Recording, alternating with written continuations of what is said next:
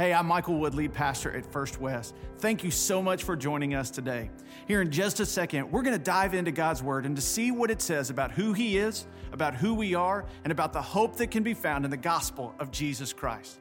I pray that today God's Word will encourage you, it'll challenge you, and it'll allow you to see that no matter where we find ourselves, there's always hope because of Jesus Christ. So let's dig in and see what God has for us today in His Word. And today we jump back into our series of last days q&a answering common questions about the end times. If you haven't been with us we have been on this journey of uh, trying to discover the, to the best of our ability what god's word says about how all of this is going to wrap up. Uh, two weeks ago if you were with us we left with kind of three big rocks that we know at the, at the end of the days regardless we know that god's enemies are going to be routed that his kingdom is going to be fully realized and that his creation is going to be fully restored. And I told you as we walked through that, I know it was a lot. We covered a lot that day, but I said some of this we're going to dive into more specifically and spend some more time on. And we're going to do that today. Now, just to give you a reminder, if you've not been a part of us, the kind of the guardrails that we're staying in between during this series are some things that we believe to be true. Uh, number one is that we do believe that Christ is coming again. Amen? Absolutely, amen. Christ is coming again. We believe that. But we also believe that the Bible doesn't tell us all things about the end times, but it does tell us some things about the end time. And so that can create some challenges, but it also calls for responsibility for us to love God to the best of our ability with our minds to understand what He has for us. And the third is that we said, listen, it is, it is good and right for us to study what's going to happen in the end. We remember from Revelation chapter 1 where it says, Blessed the one who hears these words and heeds these words, right? It's good for us. At the same time, we don't need to abuse the study of the end times. The entirety of our faith journey is not wrapped up in the end times. And so, with those guardrails in place, we're going to jump in to trying to answer the question today who is the Antichrist? Right after Abby and I got married in 2003, we moved to Tulsa. That's where Abby's from. And uh, we lived there for about six months. And while we were there, I took on the job as working at a bank teller, as a bank teller. And I have to tell you, I hated every second of it. God bless you for those that are in the financial industry. Uh, it just wasn't my cup of tea. One of the things that I would do is many of you have had the experience of going to a teller and they take your deposit or handle withdrawal for you. And one day I was working the drive through and a guy comes through and knew the guy. He was a familiar customer through probably once a week, had a lot of rental properties. And he comes through and he makes a deposit. And it was a lot of cash. And so I'm sitting there counting out the cash. And as I'm counting out, out these $20 bills, I noticed something about the $20 bills in front of me. They didn't look right. In 2003, if you remember, that's when the $20 bill experienced a change in the way that it appeared. And it had just gone into distribution. It was just now starting to be used. But I had used that $20 bill enough. On the back side, there's all these little yellow 20s all over it. And as I was looking through them, I noticed that those 20s looked really, really bright. And so I went and pulled out of the drawer this little pin. You know the pin I'm talking about, right? You go to buy some at the grocery store, and that sweet little young lady pulls out that pin, and you think, she's questioning my integrity right now, isn't she, right? But I pulled out that pin and I marked it, and sure enough, it was a fraud. It was a fake. It was a counterfeit. This guy had given me loads of cash that had absolutely zero value. Now, it was, in many ways, it looked the part, it even smelled the part but it was an imitation. And in our lives, we experience imitation all the time. We do. If you've been to New York City or any other big city, you might find a great deal on a nice Rolex watch. And you're exactly right, it is too good to be true. Well, I want you to understand that imitation is not just something that's a part of this material world, but imitation is something that is a part of the spiritual world. And we see that firsthand in what we find today in Revelation chapter 13 in the study of this man, the Antichrist. We are going to see that it is Satan's, I believe, his final and greatest deception. And so I want to invite you to stand with me. We're going to read Revelation 13, verse 1 through 8. It says, And I saw a beast coming out of the sea. It had ten horns and seven heads. On its horns were ten crowns, and on its heads were blasphemous names. The beast I saw was like a leopard, and its feet like a bear's, and its mouth was like a lion's mouth. The dragon gave the beast his power, his throne, and great authority. One of its heads appeared to be fatally wounded, but its fatal wound was healed. The whole earth was amazed and followed the beast. They worshiped the dragon because he gave authority to the beast. And they worshiped the beast, saying, Who is like the beast? Who is able to wage war against it? The beast was given a mouth to utter boast and blasphemies. It was allowed to exercise authority for 42 months. It began to speak blasphemies against God, to blaspheme his name and his dwelling, those who dwell in heaven. And it was permitted to wage war against the saints and to conquer them. It was also given authority over every tribe, people, language, and nation. All those who live on the earth will worship it. Everyone whose name was not written from the foundation of the world in the book of life of the Lamb who was slaughtered. Let's pray together. Lord, we understand today that we have our, ta- our task cut out for us. And Lord, I'm just asking that by your grace and for our good and ultimately for your glory, that Jesus, you would speak today.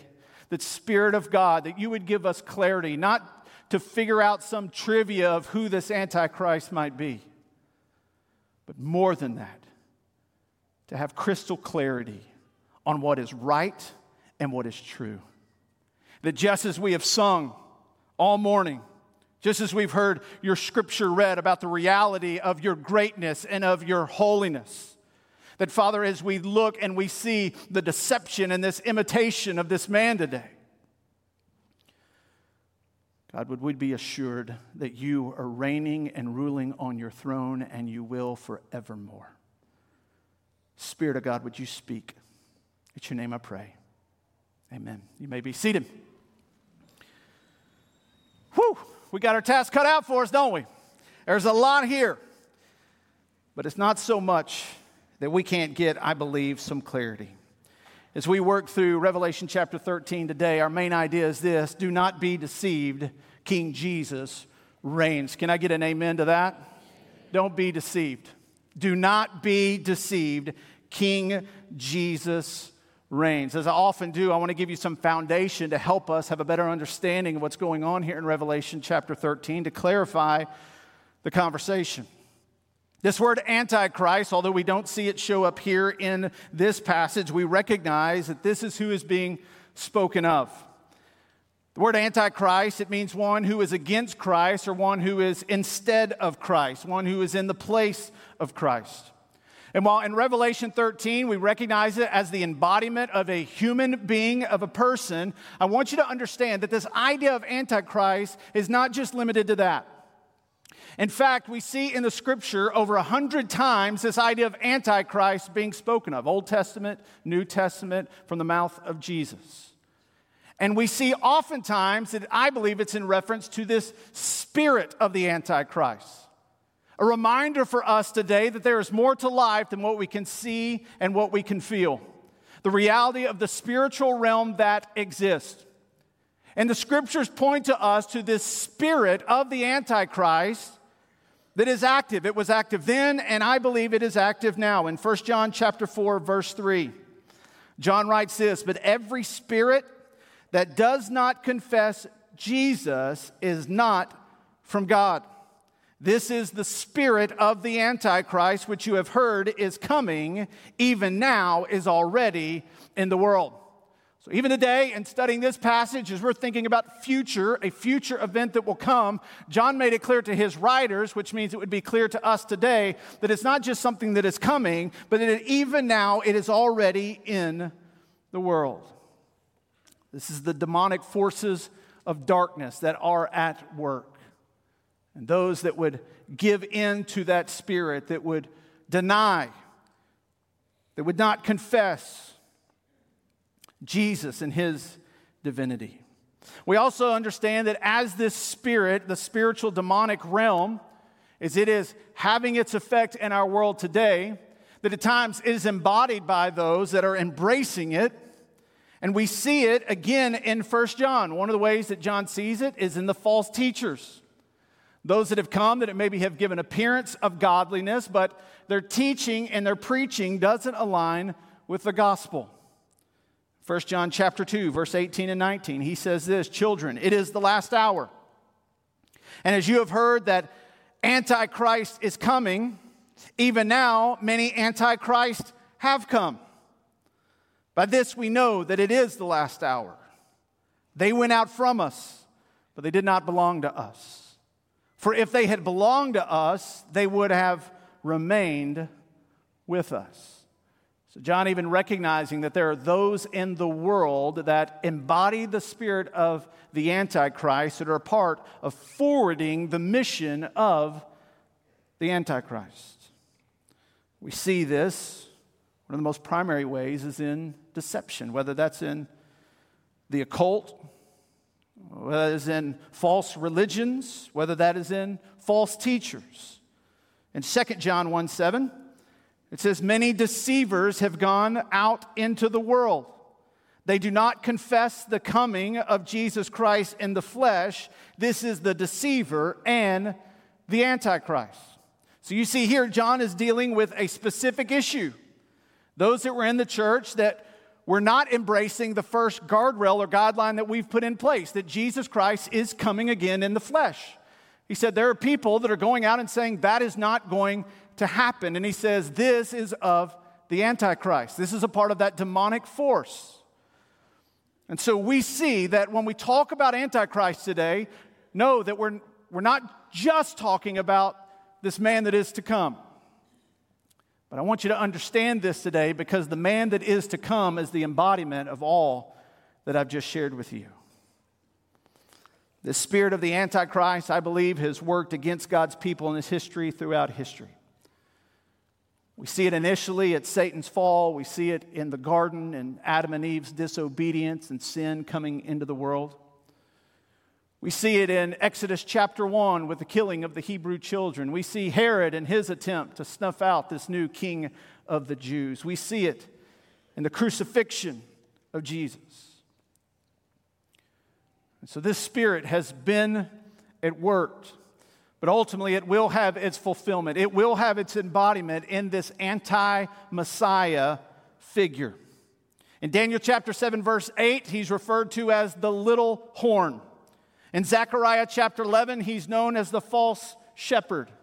In 2 Thessalonians chapter 2, we see Paul refer to him as the man of lawlessness or the man doomed to destruction.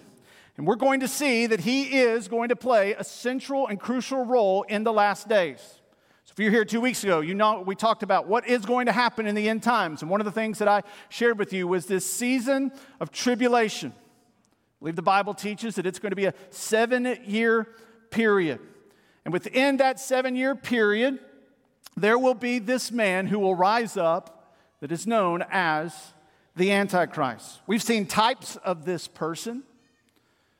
We see in the Old Testament people like Pharaoh, Nebuchadnezzar. We can look even to the period between the Old Testament and the New Testament with a man named Antiochus Epiphanes. He was the king of Syria who had a desire, again, to snuff out God's people in the worship of the one true God. He made it a law that if you were to circumcise a child, you would be put to death. He wanted to stop the practice of their faith. He created an altar in the temple of God to Zeus. He even turned the temple itself into a brothel. Some of you may be familiar with the Maccabean revolt, where the Jews revolted. That's what it was in reference to. They were revolting against the work of this man who had desecrated the temple. But then we go into maybe more modern history, and we see that there have been attempts to point out, to determine who this person was. In the book Antichrist, 2,000 Years of Human Fascination with Evil, the author gives us a list. He speaks here of Nero and Napoleon. Mussolini and Stalin and Hitler and Gorbachev and Henry Kissinger and pretty much every president that's ever led our country. Saddam Hussein, Pat Robertson, different popes that have existed throughout the years. Even one Yahoo recommended Elon Musk. who did put a microchip in someone's brain last week, in case you're wondering. I'm just kidding. But here's what we know. Even in all those names that I just mentioned, even in us understanding for some of those that list, we would say, yes, they were the embodiment of evil, weren't they?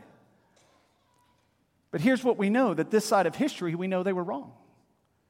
They've given all these guesses, all these attempts to try to identify who this person was, and they're batting zero, zero, zero. So you understand how unwise and how foolish it would be for me today to say, this person is the Antichrist. Now, for some of you, you may be tempted to get up and leave and say, Michael, that's the only reason I came today was for you to name that person. Well, I'm sorry, you're going to be disappointed. You might ask today, well, Michael, do you think that person is alive today? Maybe. I don't know. But just because we can't identify a person doesn't mean we can't turn to God's word and answer the question who is the Antichrist? What is his nature? What is his character? What is his strategy? Because I believe as we get a better understanding again of the imitation, it will help us have confidence in that which is true. So let's dive into chapter 13 and see if we can answer this question who is the Antichrist? I'm going to give you four points today about who this man is and what is his strategy.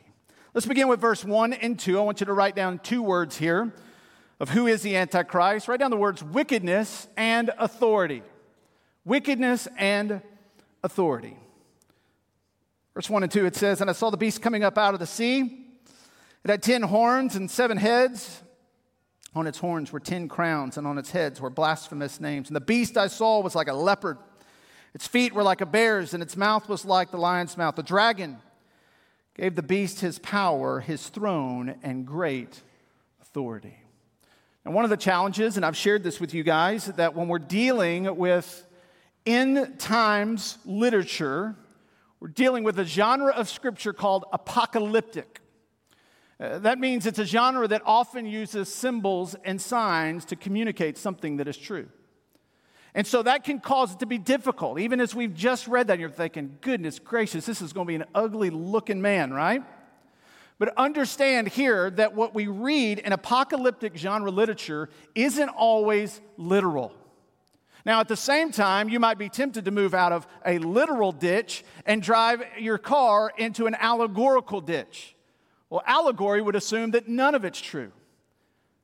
But I think in the middle, we can find a place that's called figurative. There's figurative language, it's signs and symbols that point to something that is true. And what we see here, it tells us that there is this beast who, who rises up out of the sea. Now, I don't believe that this is going to be the true coming of Aquaman that is going to walk out of the ocean. But I believe here it is pointing to the sea being the place of chaos, is that it will be a man who rises out of a world system that is just that completely chaotic. A world that is looking for answers, that is looking for peace and for purpose. It is a world that is so broken, they will latch on to anything for a hopeful future. Can you believe that a world would exist like that? I can. And it says, From this place, this beast will come forth, and there's this, a description that John gives us here.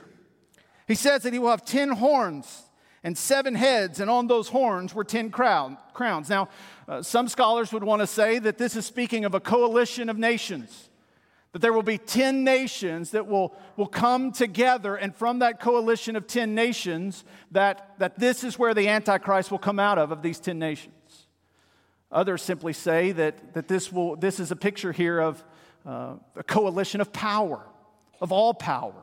And the idea of the seven heads here is a picture of evil, the perfection of evil, the embodiment of all that is evil. The crown speaking to this idea of ruling or authority of a king or an emperor of some sort.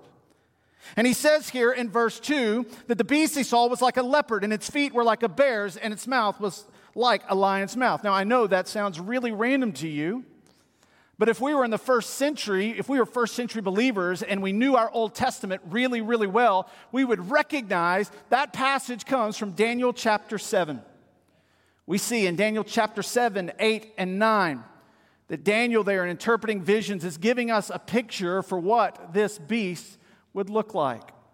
And in that place, in Daniel 7, Daniel sees a vision of four kingdoms, and he describes them using the same language that John uses here. The leopard, speaking here of Greece and Alexander the Great and the swiftness of their military. The feet that were like bears, speaking of the Medo Persians. You think of Persia that came in, and defeated Babylon, Babylon being there, the final one, like the lion's mouth. I think what John is trying to show us here is that this man that will rise out of the chaos of a broken world, that he will rise in the fullness of power and he will rise in the fullness of evil. That's where we get wickedness. This will be a wicked man. That's why John is using the picture here of a beast. He's a wicked, wicked man. And we see that in that rising up, he comes with authority, but John makes it clear where that authority comes from at the end of verse 2. It says, The dragon. Who's the dragon? Satan. The dragon gave the beast his power, his throne, and great authority. And so we see that, that Satan himself has raised this man up as an antichrist, to be against the things of God, to be in place of an imitation, a knockoff of the true Messiah, Jesus Christ. And so he gives him this authority. He gives him this power. He gives him his throne. And you might say, well, how can he do that? Uh, what, what authority does Satan have to give? Well, remember at the fall, when the fall happened, when Adam and Eve disobeyed God, that there was authority in that moment that I believe that Satan assumed. So much so that we see New Testament writers refer to him as the God of this world. They understand that there is, in a sense, some authority that he has. And at this moment, when this time comes, and this is at the beginning of the seven year tribulation, that this man will be given this authority and power. And so we see wickedness and authority. What else do we see here about the Antichrist? Look at me in verse 3 and 4. Two other words worship and amazement. Worship and amazement. It says, One of the heads appeared to be fatally wounded, but its fatal wound was healed. The whole earth was amazed and followed the beast. They worshiped the dragon because he gave authority to the beast, and they worshiped the beast, saying, Who is like the beast? Who is able to wage war against it? And so we see here, and again, I can't paint a full picture of what it looks like. And as I've told you through this series, I reserve the right to be wrong. But in my best understanding, that as, as, as this man is rising to power, as he's rising to influence, as Satan is going to give him this power and authority, one of the things that is going to draw the world to him is in some way a faux resurrection.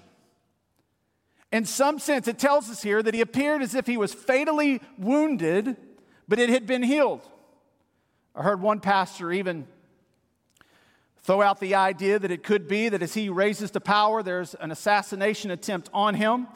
The world takes that understanding that he has been killed, and as he lays there in a casket in some rotunda somewhere, as people are coming to say their last goodbyes, that somehow at just the right time, he raises up out of the casket, and the world marvels even more.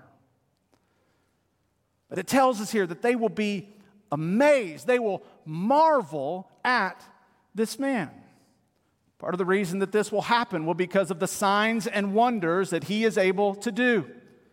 You continue in chapter 13, you see some of those signs and wonders that are spoken of. You would say, Michael, that just sounds crazy that a man would be able to do something like that. But I want to point your attention back to when Moses was delivering God's people out of Egypt. You remember, God had given him instruction to go to Pharaoh. He said, Take your staff, and I want you to throw it down. And when you throw it down, it's going to turn into a serpent. And when you pick it up, it will become a staff again. And Pharaoh, in that moment, he called in his own people, his own magicians, sorcerers. And it says that they did the same thing. How did that happen? It's because the spirit of the Antichrist was at work.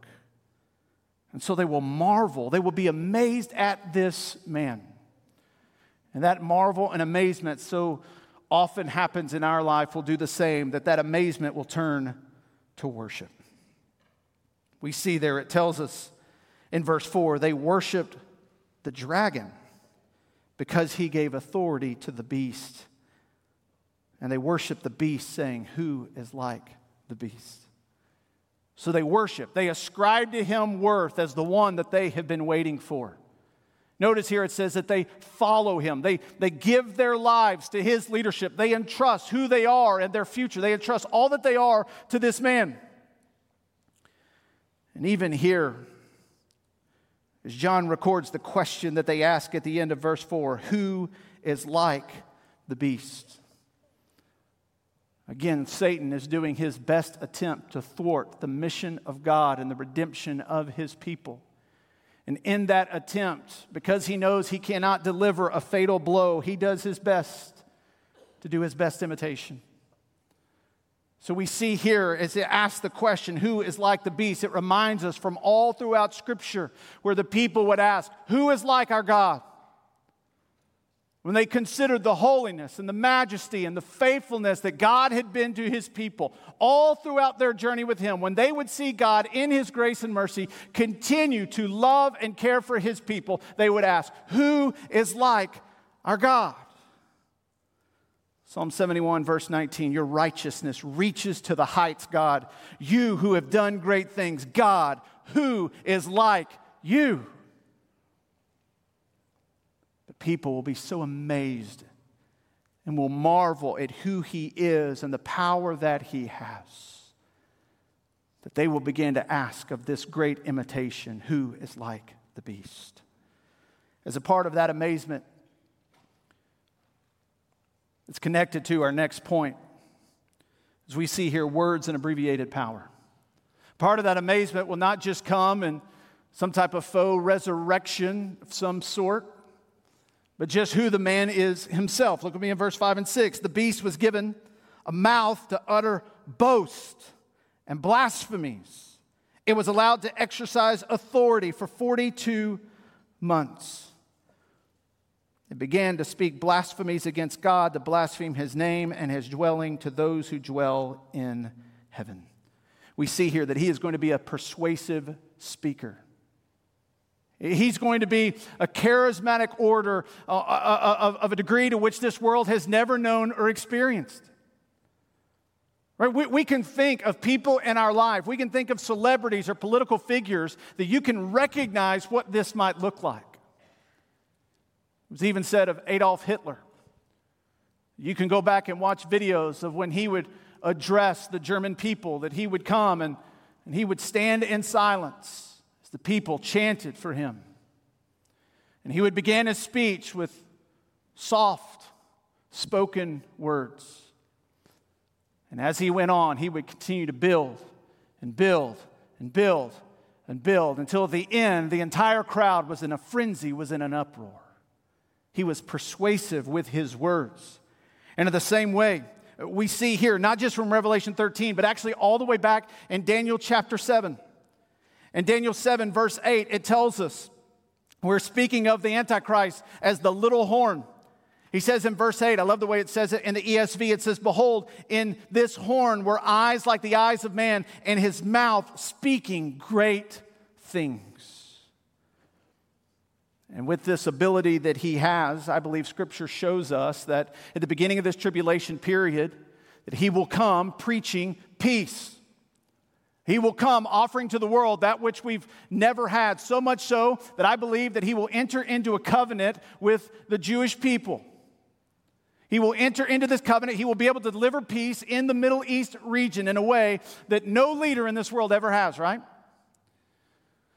But I believe scripture says that after three and a half years, that the Antichrist, the beast, will turn his back on the covenant that he has made with the Jewish people and that the fullness of his evil will become known. Why do I say that? Well, in Daniel chapter 9, verse 27, It says, He will make a firm covenant with many for one week. But in the middle of the week, he will put a stop to sacrifice and offering, and the abomination of desolation will be on a wing of the temple until the decreed destruction is poured out on the desolator. So, there he's speaking of a week. In Daniel, we see this idea of weeks as a period of time. We believe that week to be seven years. And so it says here in the middle of the week, which would be how long? Seven divided by two. Students, what do we get? Seven divided by two. Golly, students, your voices got really deep all of a sudden, all right? Three and a half years. Three and a half years, right? It's referenced again in Daniel chapter 7. It says in Daniel chapter 7, it says, The court will convene and his dominion will be taken away to be completely destroyed forever. But this will happen after the holy ones have been handed over to him for, listen to this, a time, times, and a half. If we take time as one, we can take times to be what? Two and a half. If we take one plus two plus a half, what do we get? Three and a half. Good. Let's keep doing some math here. This is fun, right? Why are you laughing? Sorry, math teachers. They found that funny. All right? If you take three and a half years and we break it into months, how many months do we get? Sounds like we need math lessons. Let me give you a hint. Y'all are still guessing. I love it. Let's read verse 5. The beast was given a mouth to utter boasts and blasphemies. It was allowed to exercise authority for, say it together, two months. Good. And so we see this incredible rise of this evil man. For three and a half years, it's of peace and influence and prosperity. And at three and a half years, that he will turn his back and the true evil of his character will become known. And so we will begin three and a half years of what is referred to as the Great Tribulation. The Great Tribulation. And that's what we see here in verse 7 and 8, speaking of these final three and a half years of the Antichrist's rule and authority on earth. It says it was permitted to wage war against the saints and to conquer them. It was also given authority over every tribe, people, language, and nation. All those who live on the earth will worship it, everyone whose name was not written from the foundation of the world in the book of the life of the Lamb who was slaughtered. This is our fourth point, which is war and acceptance. War and acceptance. It tells us that at this point in these 42 months that this great tribulation will take place. In verse 7, it was permitted to wage war against the saints and to conquer them. When I speak of war here, I'm not speaking necessarily of a military campaign. I'm speaking of the Antichrist and his people coming against the saints of God. This will be a worldwide persecution of the saints. Jesus spoke about it in Matthew chapter 24. It's where we started this entire series in Matthew 24, the Olivet Discourse. Verse 21 and 22. It says, For at that time there will be great distress, the kind that hasn't taken place from the beginning of the world until now and never will again. Listen to what Jesus says. Unless those days were cut short, no one would be saved. But those days will be cut short because of the elect. What Jesus understood was that in this period of great tribulation, when this Antichrist, the embodiment of evil, the embodiment of this spirit of the Antichrist, that in this period he will wage war against the saints of God. I believe that this is going to take place not just because it's what the spirit of the Antichrist has always been about. I believe it will take place because Satan knows that his doom is coming. That he is trying one last grasp to do all that he can to rob God of his glory and harm his people. There will be a full acceptance here. We see it in verse 8. All those who live on the earth will worship it. Everyone whose name was not written. There, there is an acceptance that this is our leader, this is our man. And this man's desire will be to bring as much harm and to rob as much glory from God. I have to tell you, this would be a, a rough place to wrap up our time together today, wouldn't it? But I want you to understand that we can look at Revelation 13, 1 through 8, and we can get a glimpse. We can get a glimpse here of who this man is. But I want you to know the chapter doesn't stop there. So we see these four things of who this man is, but I want you to walk out of here with a call for each of us of how we live in response to it. I'm going to give you two words, and guess what? They're going to start with a W and an A withstand and assurance. This is for us. This is not of the Antichrist, this is for us. Notice what he says here in verse 9. If anyone has ears to hear, let him listen. If anyone is to be taken captive, into captivity he goes. If anyone is to be killed with a sword, with a sword he will be killed. It's just speaking here of the reality of what may happen in this period of tribulation. That there are those that will be martyred for their faith. But notice what he says here at the end of verse 10. This calls for endurance and faithfulness from the saints. And so, as we think today, what do we do in light of this passage? What do we do in light of a confidence that this day is coming? Number one, we better have assurance that our name is written in the Lamb's book of life. Because it says that all will worship him. All will follow him, whether that is out of amazement or whether that uh, out of fear. They will follow this one who will lead them to destruction. Except, except for those who have understood that God, in his great love for us and his power over all dominion and all authority, that when you and I were dead in our sin and our trespasses because we followed the prince of the spirit of the air, we followed the spirit of the Antichrist in our rebellion that God, in His love for you, that He sent His only Son, Jesus, to go and to pay a penalty of death, to take your sin on His back, to become sin for you. That He would die a vicious death, that He would be buried, but then He would truly rise again from the grave, showing that His sacrifice was sufficient before the eyes of a holy God. And the Bible says that for you and I, that if we would place our faith and our trust in Jesus Christ, in the true Son of God, in the true Messiah, and the one who reigns and rules with authority, if we would put our faith and our trust in what He has done for us, the Bible says that our sin can be forgiven and we can be made into a right relationship with God. And to know that at that moment that your name can be written in the Lamb's book of life. Let me ask you today. I hope that you see as we've dove into this, this is not something to play around with. This is not something just to add to your resume to say, oh, yeah, I'm a spiritual person. Yeah, church is an important deal. I hope today you understand the weight of what's coming, and I hope today that you have the assurance in the depth of your soul. Michael, I know that there has been that moment in my life where I've confessed my sin to God and I've surrendered my life to Him.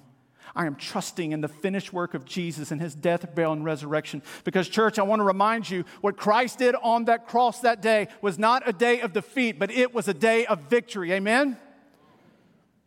And so today, while we look at Revelation 13, and no doubt there's some fear that creeps up, and there's some anxiety that, that creeps up in our heart and in our mind, here's what we know Jesus has won the victory, and Satan can try all that he wants. He can have the best imitation possible, but Jesus has won.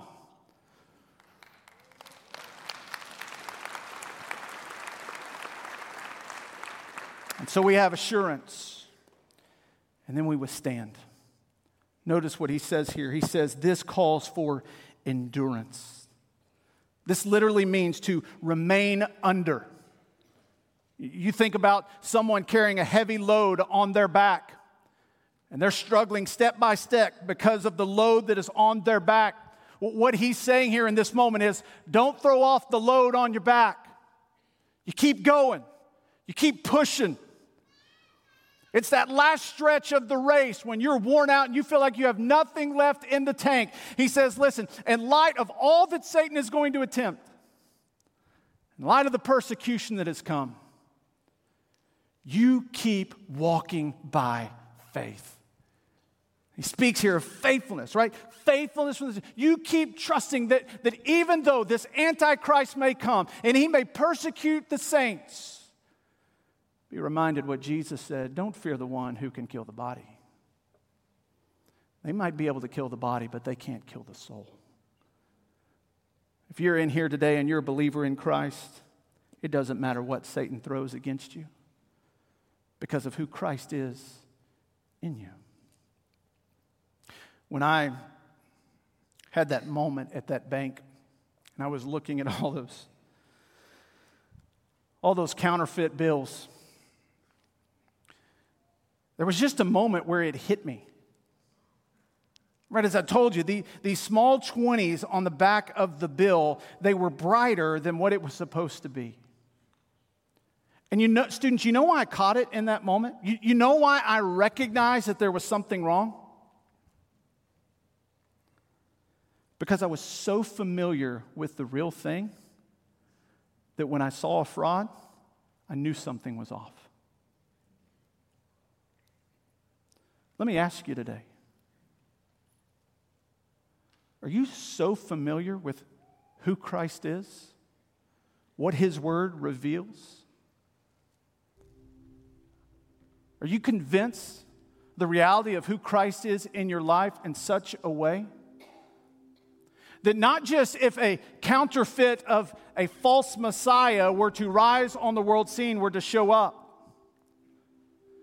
but I'm talking about later this afternoon when the spirit of anti, uh, the Antichrist whispers into your ear hey, this is better.